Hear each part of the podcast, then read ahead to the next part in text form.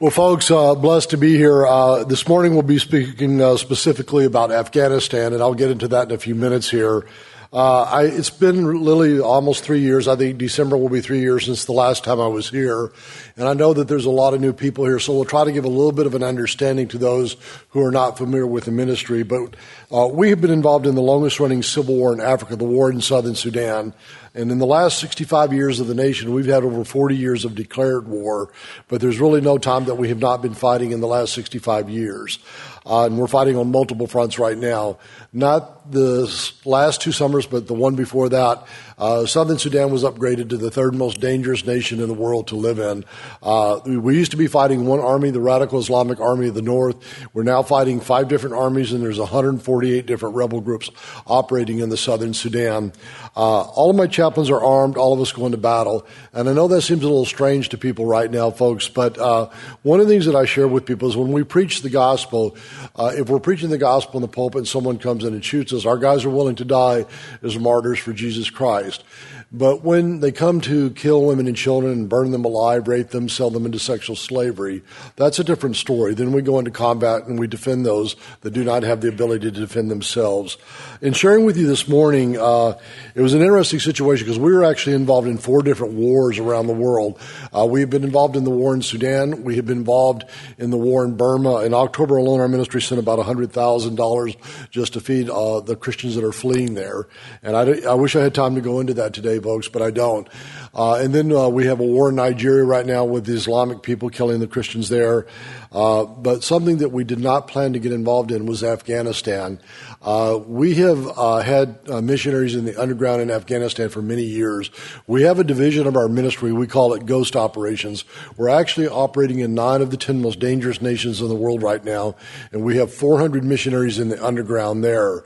Uh, the war in Burma was going on quite radically at the time, and uh, Christians are fleeing, women are being raped, they're being killed, uh, children are being killed, and so we had our hands full. Uh, but when Afghanistan collapsed overnight, uh, I think the whole world was unprepared for it. And I got a call from our Dutch office. We have a Dutch office that works with us, a, a partner in ministry, people that I've known for many years, very godly people. And they said, Wes, we have 22 missionaries in the underground, which we were supporting all 22 of those missionaries, paying their full salaries. They said, uh, they hit with their extended families, or maybe over 200 people there, and they're all expecting to die. They're all expecting to be killed uh, for their faith there. Uh, one of the missionary families that had gone into hiding just before uh, the Taliban took over were discipling three other uh, Muslim families that had come to faith in Christ. Uh, the Taliban found those three families and killed killed mother, fathers, children, even babies. They executed all of them. And uh, so at that point, I, we went into wartime planning. And I went to the office, down to my office, and I said, guys, I said, uh, we, we've got a major crisis on our hand. We have to go into wartime planning. Now, guys, I've been involved in the war in Sudan for many, many years, and you know, it's interesting how God prepares you for certain things. Uh, two of my brothers are here with me, both former Marines, uh, both former Special Forces that were with me in Afghanistan. Uh, but you know, uh, about a year ago, uh, we had a group of criminals in our, our village, and you know our village is quite large, with the extended area, maybe more than 100,000 people in the surrounding area. But they were going around at night, and they were capturing young women, and they were raping them, and then they were murdering them to, so that the rapes would not be known, and they were throwing their bodies into the latrines. And uh, this went on for a while. The police seemed completely inept to deal with this. And so finally, I went to the police and I said, listen, guys, why aren't you doing your jobs? Well, first of all, they weren't getting paid. I said, listen, I'm going to pay your salaries, but now you guys work for me. And they said, Wes, if you just feed us, we'll work for you. Well, the first night we set up a search and destroy team. We went out. We actually captured over 40 of the guys that were doing this. And uh, basically in South Sudan, the police know how to do interrogation. And they took them into a room and said, uh, give us the names of your leaders. They said, we're not going to do it. They said, if you ever want to walk out of this room alive again, give us the name of your leaders. Well, they gave up all the names of the leaders. We captured them all. It's completely come to a stop in our village. No more murders happened in the last six months. but I believe that God uniquely trains men for the ministries that He's called them to, guys. You know, I, I knew from the time that I was six years old that I would be a soldier. And uh, I think that one of the things that a lot of people do not understand, especially when men go into special forces, whether you're Navy SEALs, Marine Corps Raiders, Army Rangers, 101st, 181st, 82nd Airborne, whatever, God has uniquely designed these men uh, innately to protect other people. He's put it in their DNA. And a lot of people don't understand that, but God has prepared them for this type of work. Well, when this all went down, one of the things that happened is uh, uh, we had. I have a good friend named Jared. Jared was the lead sniper in SEAL Team Three. Uh, Jared had come over to my ministry about really just early last year. He had found out about us and uh, he came over to see the work over there and he said, You know what? When I read about your work, I thought, Is this really real? And then I came over and saw all the ministry that you guys were doing and he said, Brother, this is the real deal. And we became uh, really good friends. Uh, I think he had killed almost 253 Taliban soldiers during his time with the SEAL teams in Afghanistan. And one of the things that Jared explained to our guys, because I actually brought him over there to teach about the difference between having to fight and kill in combat and the difference between murder. And he explained to the guys, he said, You know, there was a village that the Taliban came in, they were hanging hanging the children, really taking 10 and 11 year old boys and hanging them, and they were raping all the women in the village. And we went in there, the SEAL team, and they took them all out. And it was really a great testimony for the people. So I called up Jared. I said, Jared, I literally have a major crisis on my hand. I said, I have 22 missionaries in the underground with their families, we may have well over 200 people that need to be extracted out of Afghanistan. I said, can we put together a team and extract these people out of there? And Jared says, absolutely, brother. So we went into our wartime planning. Guys, about a little over a month and a half ago, maybe a month and three weeks now, I don't remember exactly. Uh, I went over with five SEALs and three Marines, all of them former Special Forces, all of them sniper level trained, uh, crack shots with the military. Uh, the first team flew in at 14,000 feet. Uh, we took a chopper in, we landed, it dropped off the first team. I went in with the second team and uh, was two Marines and two SEALs. Uh, once we hit the ground, we were supposed to climb between four and 7,000 feet. I, the team that I was with, we sent one SEAL with one guide and one interpreter one direction, another SEAL with one team and one guide the, another direction, and then me and the other Marine brother, we went up together, and I actually think we got the worst of it. We were supposed to climb to about 7,000 feet, uh, but it ended up being somewhere around 11, 11,500 feet that we had to climb to. And these mountains are very precarious. You know, I mean, literally one slip, you go off a thousand feet and you don't recover from that there. And, uh, but everybody knew they had the job to do, so we realized the danger was there. Just get your mind into it and get going. I remember at one point, uh, as I was going up the mountain, I, I heard uh, the, someone sliding off the top of the mountain, you heard the gravel, and I literally just, I didn't have time to think. I just reached back and I grabbed the guy, and it was my interpreter, and he was going off the side of the mountain, and fortunately that just enough to steady him uh, to bring him in there. Uh, but God began to do many work, miracles. As we got to the top of the mountains, uh, now all of these guys had had multiple tours in Afghanistan, so they knew the other side of the border. We were looking for what we call rat lines. For those of you who are not familiar with that term, they're escape routes and uh, we're looking for ways to get people out through the mountains. And, and, it's one of a dozen different ways that we're getting people out of Afghanistan, folks. I won't go into a lot of detail. We're still in major operations right now, and I can't explain things because it's going to put people's lives in jeopardy. We got to the top of the mountains. We were able to launch drones and uh, to spy out the land. But then God began to do many, many miracles. And guys, one of the things that really amazed us we, as we were out there, uh, we got a call from YWAM. Uh, their country director called us and said, "Hey, listen, we are the country director of YWAM, who is in Afghanistan, is in a certain city." He goes, "The Taliban is literally going door to door hunting him right now. They're within a couple of hours of finding him. Is there anything that you guys can do?" So I turned to Brent and Luke, and I said, "Guys, can you get on this immediately?" And they got on it and they handled it superbly. We got a hold of our assets on the ground that were in Afghanistan. Within an hour, we were able to pick up the kid, get him out of there. An hour later, the Taliban showed up at the door. Had we not got him, they'd actually written a letter before it fell and said, "We are going to slaughter you. you there's no mercy because you are teaching this what they call false religion uh, in Afghanistan." But it would be many more miracles than that. Uh, we got a call from Heather Mercer. Many of you might remember Heather Mercer. She was uh, captured and put in prison by the Taliban. Eventually, by the pressure of the U.S. government, she was released. And we got a call from her, and I don't remember exactly how many people. I think it was 26 people that she had in Afghanistan, and said, "Can you guys help us?" Well, we got our assets in there. We got the 26 people out of Afghanistan too. But the one that I think that surprised me the most was uh, Shannon Spann. For those of you who do not recognize that name, Mike Spann was the first American and first CIA officer that was killed in Afghanistan in 2001. And uh, uh, Mike had been a Marine Corps officer, Anglico, which is a special forces unit. And uh, he was recruited by the CIA. Shannon was also recruited uh, by the CIA. They met at the farm, which is their training base, fell in love, and had three children. They're very strong believers. And uh, Shannon said that when Afghanistan began to collapse, she was working with all of her agency people, and they were getting a ton of people out of Afghanistan. And uh, she said, as soon as that last flight took off, it just came to a complete stop. And so then she called, uh, she said she was praying one night, and the Lord said, uh, Shannon, you've, you've used the world to get people out. Why are you not using my people? And she goes, Well, Lord, I don't know who your people are. And uh, somehow she called some guy, and guys, I do not know who this gentleman is. I, I know that his name was Bob. and uh, apparently he's very influential in the Christian world. And, uh, and, and Bob recommended her to call our organization. Uh, she got a hold of Brent. Brent works with my ministry. Brent was a Second Force Recon. They're the lead of the Marine Corps Special Forces. And uh, Brent grew up in Papua New Guinea. Uh, he was a missionary kid with uh, New Tribes, and he's a great asset to our work there. And uh, Shannon asked him if, uh, if he could get help to us, and and Brent said, "Let me talk to Wes, and I'll get back with you." And during this time, there, folks, uh, a lot of things were beginning to happen and unfold. I mean, things were literally changing day by day, hour by hour. And every day when you get up and you decide that you have to rescue people, you're saying, what is the best, worst option that we have today? You know, it was never, there was a great option of how to get people out of there, but you're just praying through it and saying, Lord, just give us wisdom of what to do here.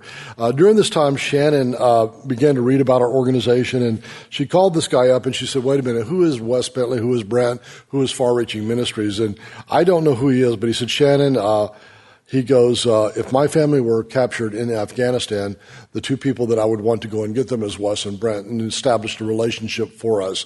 Uh, Shannon flew out to California. She met with us, and she's become a very integral part of helping us to get people out of Afghanistan.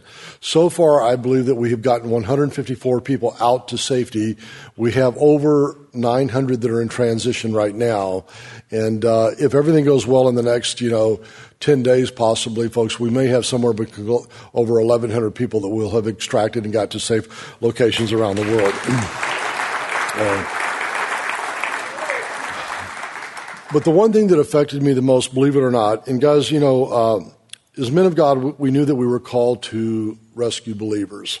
Uh, in Proverbs chapter 11, in verse 10, uh, or Proverbs chapter 24, in verse 10, it says, If you falter in times of trouble, how small is your strength?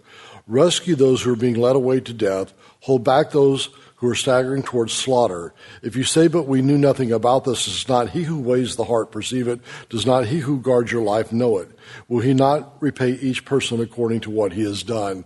And one of the things as believers is that we have a responsibility. The Bible says that, you know, uh, it says, I will not give to the Lord what costs me nothing. And we have to ask, does our service to Christ ever cost us anything? Uh, one of the things that I, th- I found interesting, because that climb up the mountain was a very, very difficult climb. I, I think that Brent told me that uh, uh, the first day we went 12 miles and uh, we, and, uh, and uh, we got up to about uh, 9,000 uh, feet, and then the next two days we finished the rest of the, or the next day we finished the rest of the climb. After about 7,500 feet, you know, you can really tell the thinning of the oxygen up there, and it becomes much more difficult to climb. But I remember that when I was up there, and this is something that I want to encourage you guys about. When you serve Christ, there's a real assurance in your life about where you're going and what is on the other side of eternity. And one of the things that I was sharing with the guy, there's just something excellent about knowing that you might meet the Messiah and you might meet him in the service of the Lord Jesus Christ. There's real joy in that. I remember that I was up around 10,000 feet. I thought, you know, Lord, if this is my time, I'm okay with it. This is a good time to go. But the Lord really did watch over us and He really did provide for us. But one of the things that really affected me was not so much the Christians. And guys, we, we're very aware of there are a lot of Muslims out there that don't know Christ. And maybe they never will want to know Christ. But one of the things that the Bible tells us, it's the love of Christ that compels people under repentance. I think about my own personal life. Uh, I was not the best of kids when I was a, was a young man. I, I, remember I used to have this young kid that used to come and share Christ with me when I was in high school. His name was Ronnie Jensen. I remember he'd come over to my house and he'd share Christ with me, and I would go and get my pellet rifle, and I would walk him to the door, and I would push him out the door and say, "Ronnie, start running." And as he would run, I would shoot him, you know. And uh, he was a skinny little kid; he would flail, and I just thought that was absolutely hilarious. You know, I, I, I didn't have much of a moral compass back then. But I remember that one day as a kid, I was getting on the bus and, uh, and uh, I was mocking Ronnie about his Christian faith. And I go, Ronnie, who do you pray for? And he goes, You know, Wes, I pray for a lot of people. He goes, But I pray for you the most because I know that God has a calling on your life. And guys, at the time I laughed and pretended that I thought he was a knucklehead. But I remember it was like the Holy Spirit just sabered me at that point. And it would still be a number of years before I would come to know Jesus Christ. But I remember that the man who led me to Christ looked like Ronnie Jitson, except that he was about 15 years older than him. And I remember that uh, I don't know where this kid is in the world. I, he knows nothing about my conversion to Jesus Christ. I lost all contact with him. But he doesn't know that the rewards that he has in heaven. Uh, the director of YWAM asked us to meet with this Muslim family. And guys, this is a very difficult story. We're going to show you some photos here in a moment here. Uh, there was a mother with her mother. Both of their husbands were killed by the Taliban. The younger mother, her husband's brother, was a Taliban uh, officer. He was actually in prison. He was a very evil man. He was known to be very cruel. So the Taliban paid to get him out of prison, and they made him one of them, and he became an absolute murderer. He brutally kills his own brother. And guys, I've seen a tremendous amount of death in my life. I've seen a lot of dead bodies. Uh, I have to say this is probably one of the worst and most gruesome killings I've ever seen in my life. Uh, then he raped his own brother's four-year-old daughter. Uh, and he raped his brother's wife, and there was a six-year-old daughter that witnessed this during the time. When we get, meet this family, we met at a lunch place with the YWAM director uh, suggested. Their clothing looked like they had not changed in weeks. Uh, probably they left with what they had and had nothing else. And the mother begins to explain to me what's happening there, and she says, "You know, he's called me on the phone, and he's told me if you do not re- help return with the children." I will murder all 28 members of your family. And he'll do it too, folks. And when she said that, all of a sudden the little girl just began to sob. She had witnessed what happened to her four year old sister. And guys, can we bring up that first photo there if we can? This is the little girl. She begins to hear what her mother's talking about during the conversation. and the one to the left was the four year old. And as you can see, let's go one more. And we'll go to the other ones in just a second here, folks. But as we're talking to this, you know, I, I shared with the mother, I said, you know, Jesus said to me, Come to me, all you are burdened and heavy laden, and I will give you rest. I said, You cannot worry about the adults of your family. These children are your first priority. And she goes, Wes, we're not allowed to work in this country. We're not allowed to have a job. We're not allowed to own property. She goes, We don't even know what to do. I said, Listen, we'll pay your rent. Uh, we'll take care of you until we can extract you from this com- country. And we're in the process of working on it at the same time. But then I said, now that being said, I will send a team in there. We will extract the 28 members of your family, and that operation is underway right now as we talk about this, folks. It's going on as we talk. It's, there's a lot of ongoing operations, which I can't give you a lot of details at this point. When we had finished the meal, and you guys, you got to realize these people have not had a good meal in months. The little girl came up, she put her arms around my waist, and she just started to sob. Now, I didn't invite her over. She just came over, put her arms around my waist, and started to sob. And I leaned over and I kissed her on the top of the head. I said, honey, don't worry. I won't let anything happen to your mother. We're going to take care of you. At that point, that little girl would not let go of my hand the rest of the time I was there. Luke had actually said to me, he goes, you know what, brother? He goes, you're probably, other than her father, the first man that she's ever felt safe with. And let's go to the next photo. And then let's go to the next one. Now, at this point, when we got done, we took them to a place to buy new clothing for them. Uh, you know how it is, kids. You need you need play clothes, you need school clothes, you need winter clothes. It's very cold in the country that they're at. A lot of snow there. Uh, kids need underwear, shoes, socks, winter boots, and stuff. And uh, the entire time we were there, the only time she'd ever let go of my hand was when she tried something on. Then she'd grab my hand again. And then at one point, Luke and Brent took them up to uh, buy ice cream for the kids. And let's go to the next photo to the next one. And that's the first time I saw joy in her face at that point. You know, one of the interesting things about this during this time is I really felt like the Lord told me she's to be your daughter. Now, that doesn't mean that she'll ever live at my house or be under my care, but I have a responsibility to take care of her for the rest of her life. And guys, one of the things as believers is we're supposed to have a compassion for those who are suffering. We're actually supposed to have an empathy and a love for those that are perishing in darkness. A lot of people really do not understand that. I remember many years ago when I was in the Sudan, uh, and this is even before we started Far Reaching Ministries. Originally, uh, my original job, I worked for another mission organization. And because of my military background, they hired me to be, uh, uh, I guess, basically an advanced party. So we're in a very heavy war zone. There's a lot of fighting. There's a lot of killing. And they would fly me and another Sudanese brother by the name of Michael. And Michael at the time was one of my closest friends. They'd drop us into the bush. We'd reconnaissance the area. We'd find out where the enemy was, how many of them there was, what their troop strength was, and what the danger element to our people was. When we knew it was safe, I would radio out and tell them to bring in the main body of the team. And, uh, and so I was over there, guys, and I came down with a case of malaria. Uh, I probably had malaria between 35 and 40 times now. But it was one of those times, and you know, I, I was pretty sick. And one, one, of the things that I always tell people is obedience is the safety net for the believer. The very act of obedience moves the hand of God in a very powerful way to protect you. And if you just will learn to trust the Lord, He'll He'll work with you in a very, very amazing ways over there. Well, I flew back to uh, to America. I'd been in the bush for a long time, and you know, guys, I really realized that God really does speak to people, and they can learn to hear the voice of God. I remember one night I was with the tribe, and you know, sometimes when they bring you dinner, it's cooked, and uh, sometimes it's not. You know, and uh, one night they brought us a basket of live bugs for dinner, and I know that God speaks to people because I had five Calvary Chapel pastors with me, and they all heard the same thing. They said, you know, God just told us we're uh, supposed to pray and fast this evening, you know. And uh, so, you know, very godly men, they were all able to hear the same voice. I, unfortunately, I didn't hear that voice, you know. And uh, I prayed about it. I said, Lord, uh, do you want me to eat these bugs, or should I pray and fast too? And the Lord goes, No, I want you to eat the bugs. Hey guys, they call them flying ants, and you kind of they kind of look they got like the wings of a dragonfly. So you pick them up, you pluck the wings off, you put them in your mouth, and they kind of walk around a little bit, you know.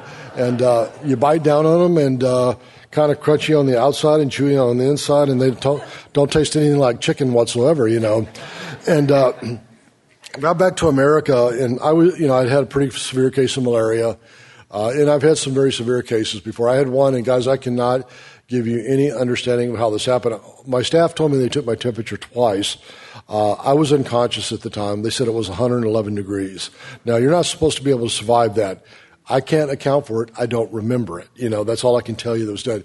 But I got back to America and I was exhausted. I'd been in the bush for a long time. And, uh, you know, when you're in the bush, things are very different. You know, like when you wash your clothes, the water isn't like this crystal clear, you know, sparkling water. It's more of that kind of Louisiana bayou water. So you wash your clothes, you hang them up to dry, and then once you take them off, you can put them up against a tree, and they don't fall down. They don't break down. They're just stiff, you know. You have to act, I, you don't know if you actually accomplished anything when you did it. And, uh, got home to America, and I told my director, I said, listen, guys, I don't want to go back to Sudan uh, for at least a month or two. I said, I'm tired. I've been over there. It's hot. You know, I'm just completely worn out. The very next day, I got a call from my director. He said, Wes, can you come down for a meeting? And I said, yeah. Uh, so I drove down there. I thought he wanted to talk about a briefing of what was going on over there. And he goes, we need you to go back to the Sudan. I go, why do you need me to go back to the Sudan? He goes, the enemy launched a massive attack. They've hit major villages up north. We have over 5,000 people that have fled. The food has disappeared. We're losing 9 to 12 people a day are dying of starvation.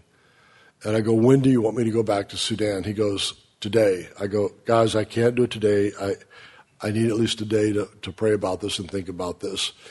And guys, I went home that evening, and uh, the next morning I prayed. And I got up and I walked to my kitchen and I made a cup of coffee, and I started to pray. And I said, I was praying this prayer, and I said, Lord, I go, do you want me to go to your hungry and oppressed people?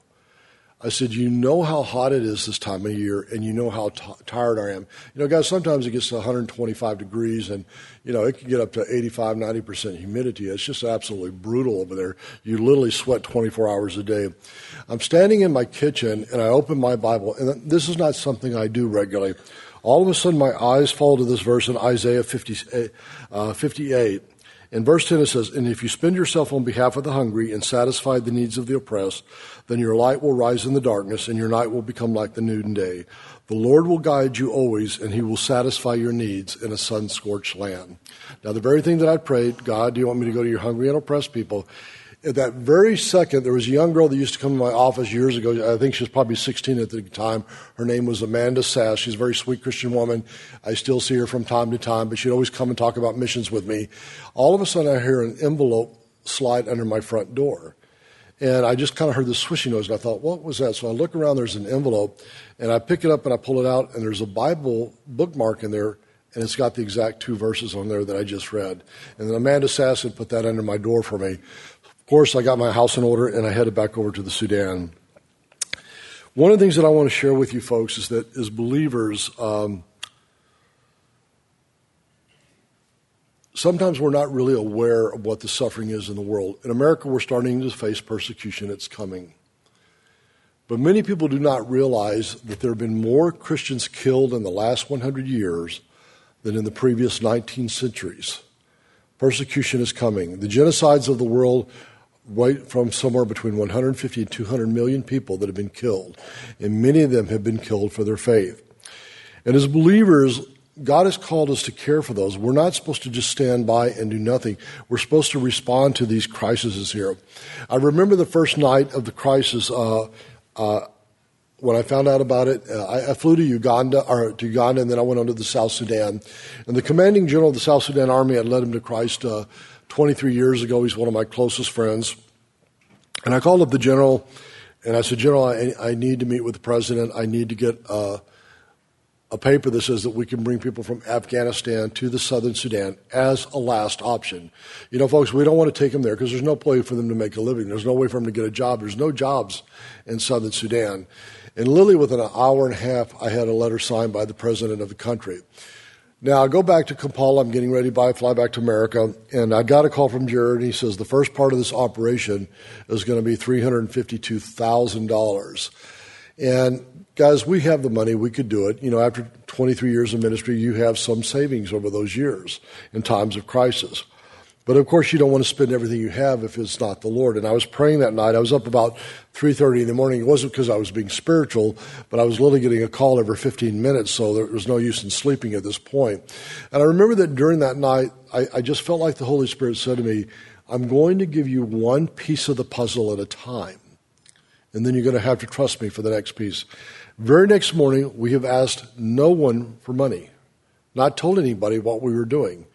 A gentleman calls me up and says, Brother, I've heard about what you're doing, and I'm sending you a check for $400,000 today.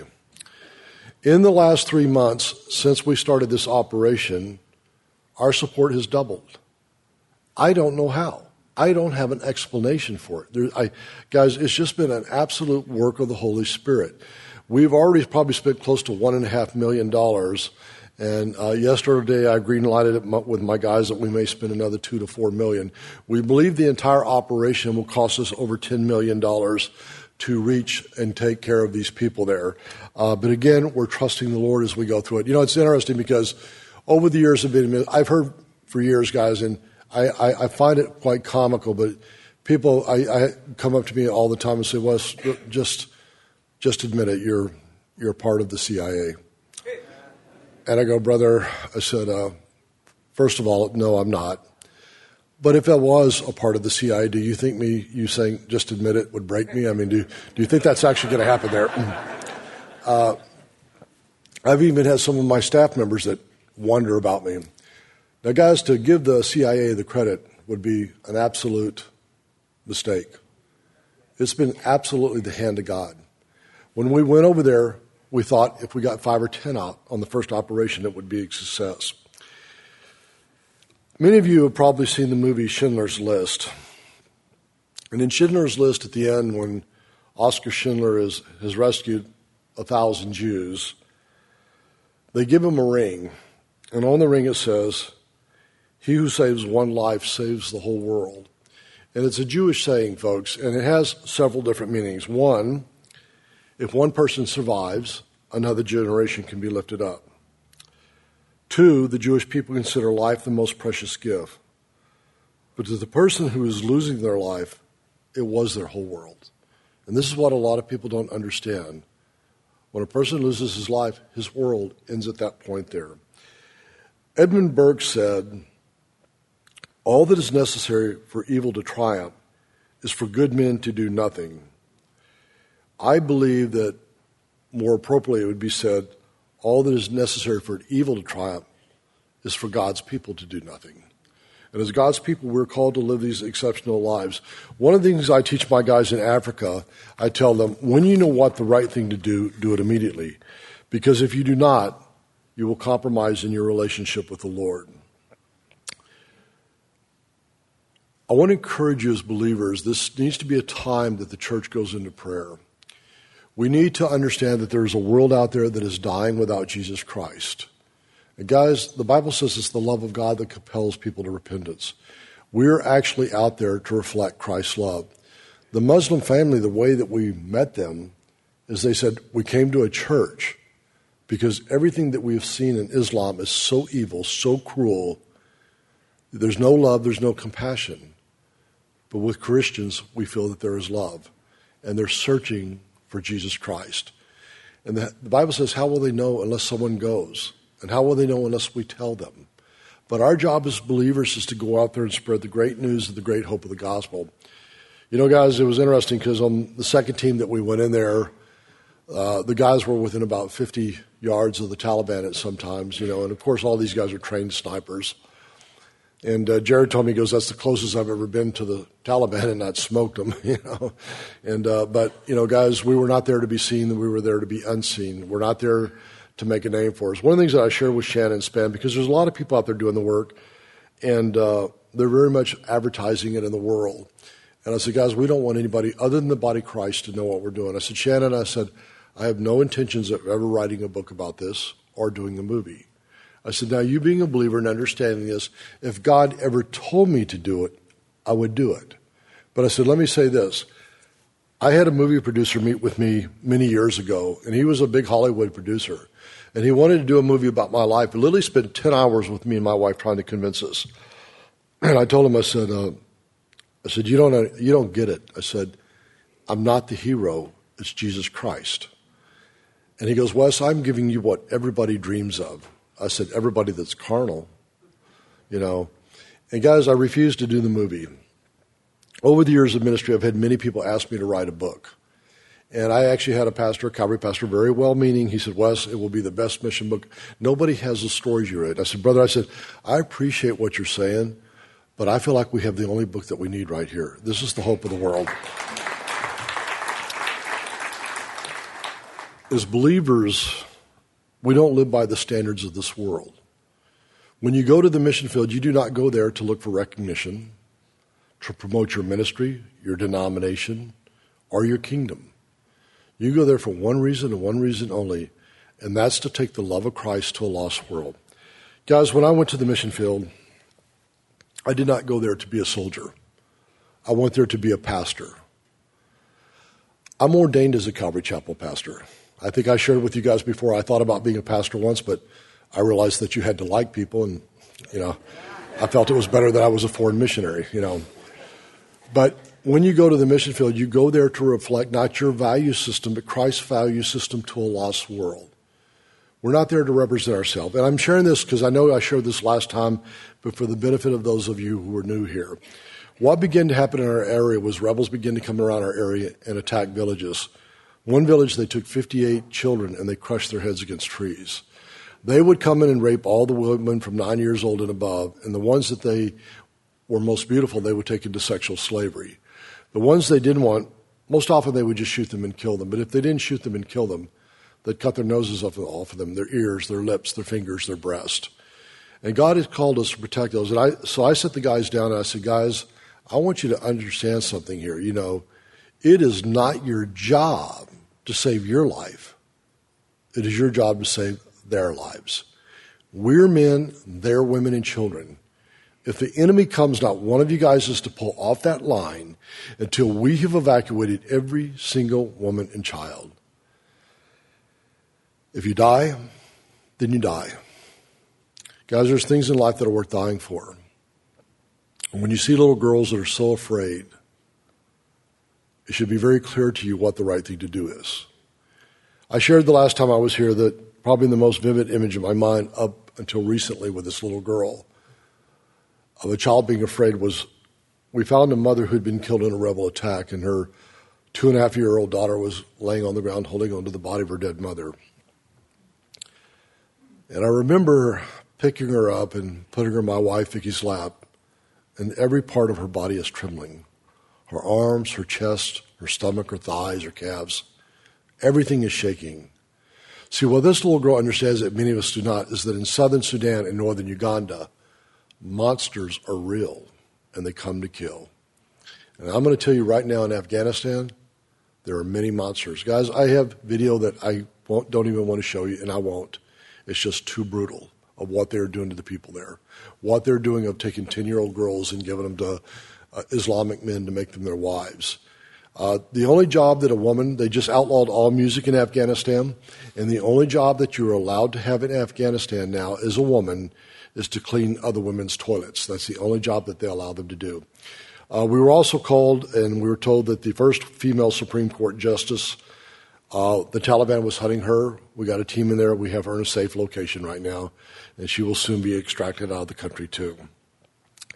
We're going to show you guys a video right now. And guys, I, I, I showed this three years ago. It's, uh, we've actually lost many more men since then. But for those of you new, we wanted to bring you in so you'll understand this a little bit better. The first part of it is the Syrian church of what the suffering they go through. The second part, you'll see all the chaplains that we have lost in the service of Christ. So let's go ahead and show that real quickly, guys.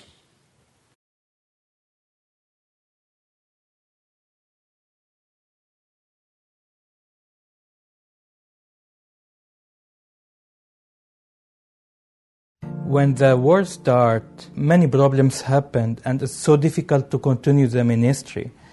And uh, we know some someday uh, the problems is come inside our homes, not just in our city or in our area. At that time, I speak to the leaders, and uh, we met together, and I said, as in Acts book, the believers when they have the persecuted most of them they go out of Jerusalem. If you want now to go out of your area or out of Syria to save your families, this is good if God gave you this to do. But uh, we we must to know maybe one day the problems come to our families and to our life, and maybe we will lost our life one day. You know, when I left the room and after a time, I turned back to see the decision of the leaders. I found 25 people. They stand there and they said, We will not leave. We will continue to serve God here in this area and we will continue the ministry. If we are die, we will go to Jesus. And if we leave here, we will be with Jesus. And you know, but they asked me something to do. They said, if one of our team die, you know we are non-Christian background, and no one will take care about our body if we killed or something happened to us. Uh, what we can do if this happened? For that, we buy this land and we built a graveyard. This graveyard for if anyone killed from our team, we can put him there. This is the first building of our ministry.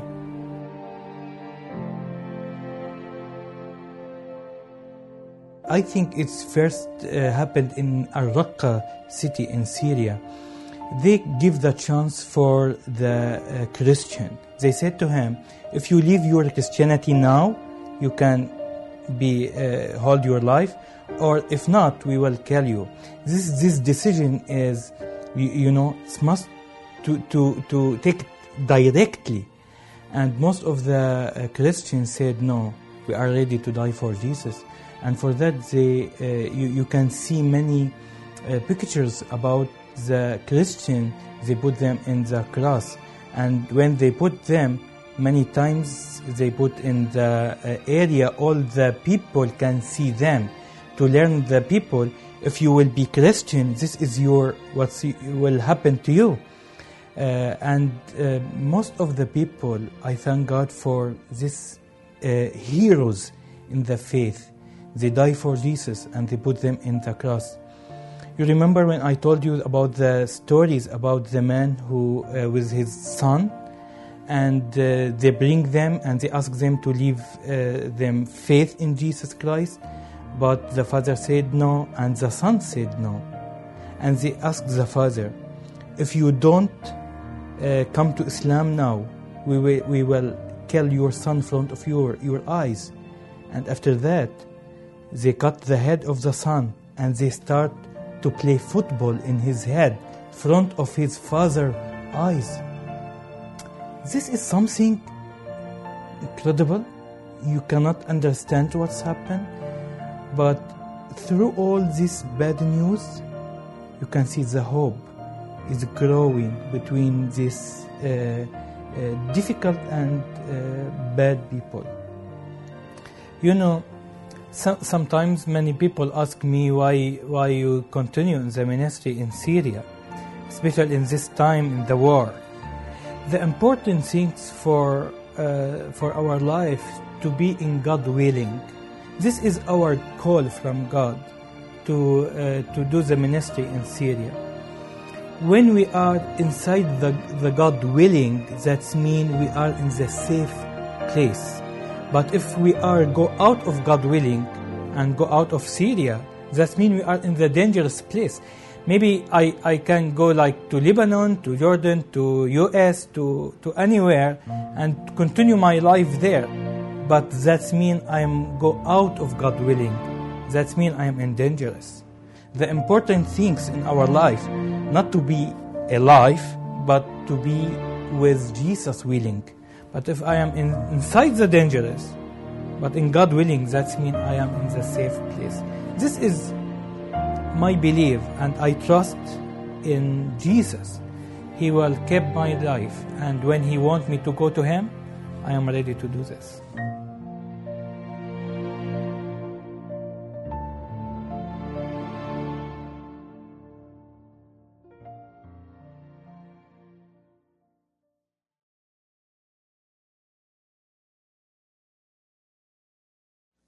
When I go, don't cry for me. In my father's arms I'll be.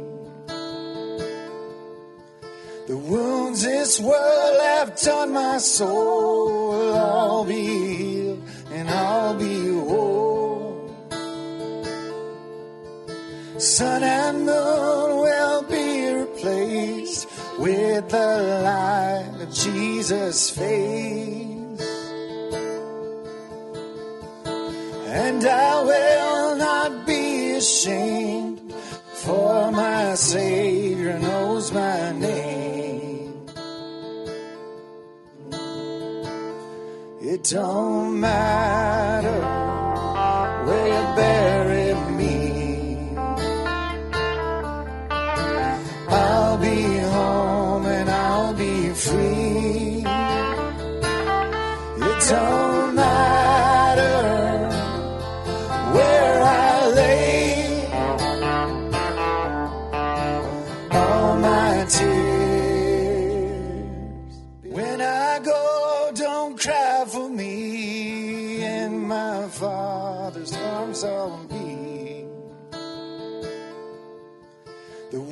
this world have done my soul, I'll be healed and I'll be whole.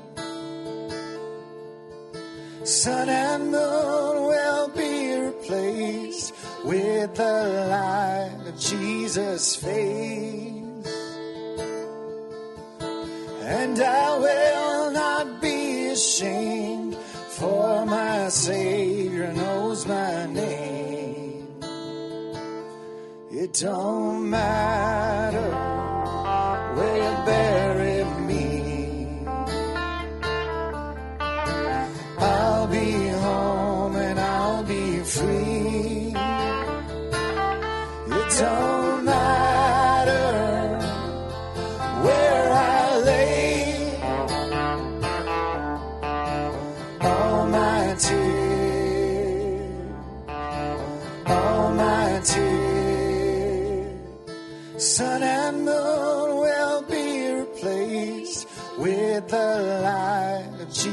Jesus' face.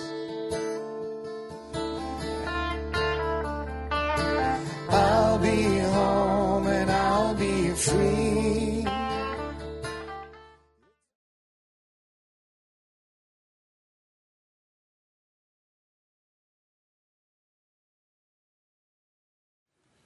You know, folks, I was in uh, I've been in Sudan now for going on 26 years, but before that I was in Russia. And I go back to Russia usually every year. I didn't for the last two years because of the pandemic. But it's kind of the one place in the world that my brain relaxes. I had prayed for Russia for 13 years before I went there the first time. And I remember that when I was there a couple of years ago, one night we were coming back from an outreach and we're driving through this very, very heavy snowstorm. Uh, you guys have probably all experienced it at some point in your life where the snow is just so heavy that you can barely see 10 feet in front of you, even with the car beams on. Well, what's getting ready to happen in Afghanistan is that Satan is getting ready to harvest a blizzard of souls unless the church responds.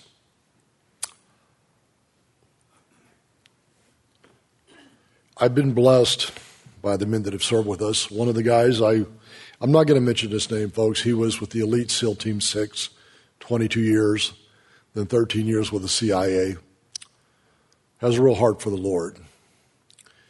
But we sat down and we counted the cost and we realized that some of us may not return. There's a cost in this. But in the South Sudan, I've lost 69 men in the service of the war over there, but all of their lives have counted for the gospel. And we're going to lose a lot more before this is over with. But whenever one of my men dies, we have a ceremony. We assemble the chaplains in their uniforms and we take two candles and we hold one up and we light it on one end. And we take the other one and we hold it up and we light it on both ends. And we have a saying in the southern Sudan that a candle that burns twice as bright sometimes only burns half as long. Guys, we're not all supposed to live long lives. God has created certain people for purposes, and one of them is to protect. As a church, we need to care for those that do not have the ability to care for themselves. I can't go to sleep at night without praying for that little girl in Afghanistan. Just the terror I see in her eyes. And I know that God has called us to be here at this time in life. It is not for personal glory or recognition. I don't need any more war stories, guys. I got enough war stories to last me for 10 lifetimes. We're not there for any other reason that it's the love of Christ that compels us to reach these people. And it's amazing when you put your arms around a child or a woman or even a man and say, Don't worry, we're going to protect you, how much it means to them. I would encourage you that as we race towards eternity, that you make your life count for Jesus Christ. Do not get caught up in the foolish things of this world. It doesn't mean that you can't enjoy life or have a good life, folks. But it means that you never lose that perspective that Jesus is first in everything. That we are to love him with such a passion that it utterly drives our life.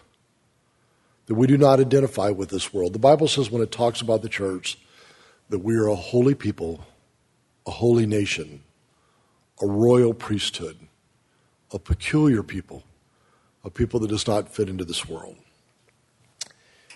In closing this morning, we're going to give you an opportunity. And, folks, I share with you, as I did the last time that I'm here, that if you decide to participate, I'm going to ask that you would not take this out of your church tithing. We're not a small organization. We're actually financially bigger than most of the large Calvary chapels. Uh, this year, we will put over $10 million into the field, building churches. We have over 1,000 people on our payroll, missionaries, chaplains around the world. We're not here because we need your money. We're here because, like Paul said, not that we might receive, but that you might store your treasures in heaven. But if you do have means and you can tithe and you want to give above and beyond. We have these green cards out there, folks, and you have to kind of distinguish the two because one's brown and one's green. We have all these families coming out of Afghanistan that we got to relocate. We have their testimonies on here. We may have to change your person. We don't know exactly where all of these people are going to land. Well, some of them will be supported, some not. But we can't wait until we have a crisis to respond. But if you'd like to sponsor one of these families that we're evacuating out of Afghanistan, it's going to be $75 a month. And we'll have to raise several sponsors for them. You know, folks, we hope one of the places we could get them is Mexico. We built 10 houses in Mexico last year for women that were abandoned by their husbands. And it costs us about fifteen to twenty thousand dollars to build a pretty decent home down there. So we have to raise enough to be able to take care of these families. But if you'd like to sponsor one, it'll be seventy-five dollars a month, and in time you will get updates on them. Then we have our pastors in the underground in the Middle East in the nine dangerous countries I talked about under ghost operations. If you'd like to sponsor one of these, they're two different sponsorships. It's also $75 a month. You will never get any update on this person unless they're killed. If the Islamic countries find out who these people are, they will be killed. We don't even put them on our websites anymore because Al Qaeda was going to our website and they were taking our missionaries and putting on what they call a kill site. It's a website that says, they put up a picture that says kill on site. So we have to be very careful about this. And then there's a program that's very dear to my heart. Um, I was just in Russia Friday, last Friday, and uh, we have a program called Potatoes for Grandmothers. And a lot of the Russian elderly over there, folks, they just cannot afford to eat. Their pensions are $75 a month. During the winter, their electric bill is $75 a month. They literally live off of fried potatoes most of their life, or borscht, which is kind of a cabbage beet and beet soup. Uh, I go to their houses, I open the refrigerator, there'll be a half a fish, nothing but a half a fish in there, or nothing in the refrigerators at all. And 100% of what we get for these ladies goes to the ladies. We don't use any of it for administrative fees. We don't keep it for that stuff. It was never meant to be that way. Now, if you would like to do it, it's an automatic debit. It comes out on the third of each month. And guys, you have to fill out the form. Don't pick them up and walk away with them. I will not know if they're sponsored. You just give us your name, address, phone number, sign it at the bottom. Voided checks work best for us, but you can use debit and credit cards too. Now, a lot of people say, well, I didn't bring my financial information. That's not necessary. Pick out what you want, give us your name and address, and we'll call you later. And folks, the only reason I share this is because I get asked every single Sunday, people say, well, what if we want to do all three? Well, we're not asking you to do that, but let's say you tithe and you're able to tithe and God has blessed you and you have means to go above and beyond. If you want to do all three, then it's $200 a month. I'm going to ask the worship team to come on out. In closing this morning, the greatest privilege of my life is to be a servant of the Lord Jesus Christ. And guys, there is a richness when you walk with Him. A lot of people never quite grasp that. But I want to share with you that literally obedience is the safety net for the believer. And if you will just trust the Lord and say, Here, my Lord, what do you want in my life? God will never call most of you to ever go to a place like Southern Sudan or Afghanistan. And unless you're called, you should never go. It was interesting because all the SEALs told me, they said that mountain was the worst climb of their entire career. They'd never been on a mountain that was so difficult. I know that when I got off, our feet were bloody, all of our toenails were black from the blood under them. I lost one toenail, one of the brothers lost three.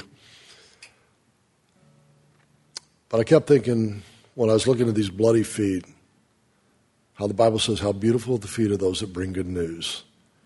And I thought, Lord, is this what you were talking about? Was this what you were thinking about at that time? Did you see this beforehand? And this was the very image that you had in your mind.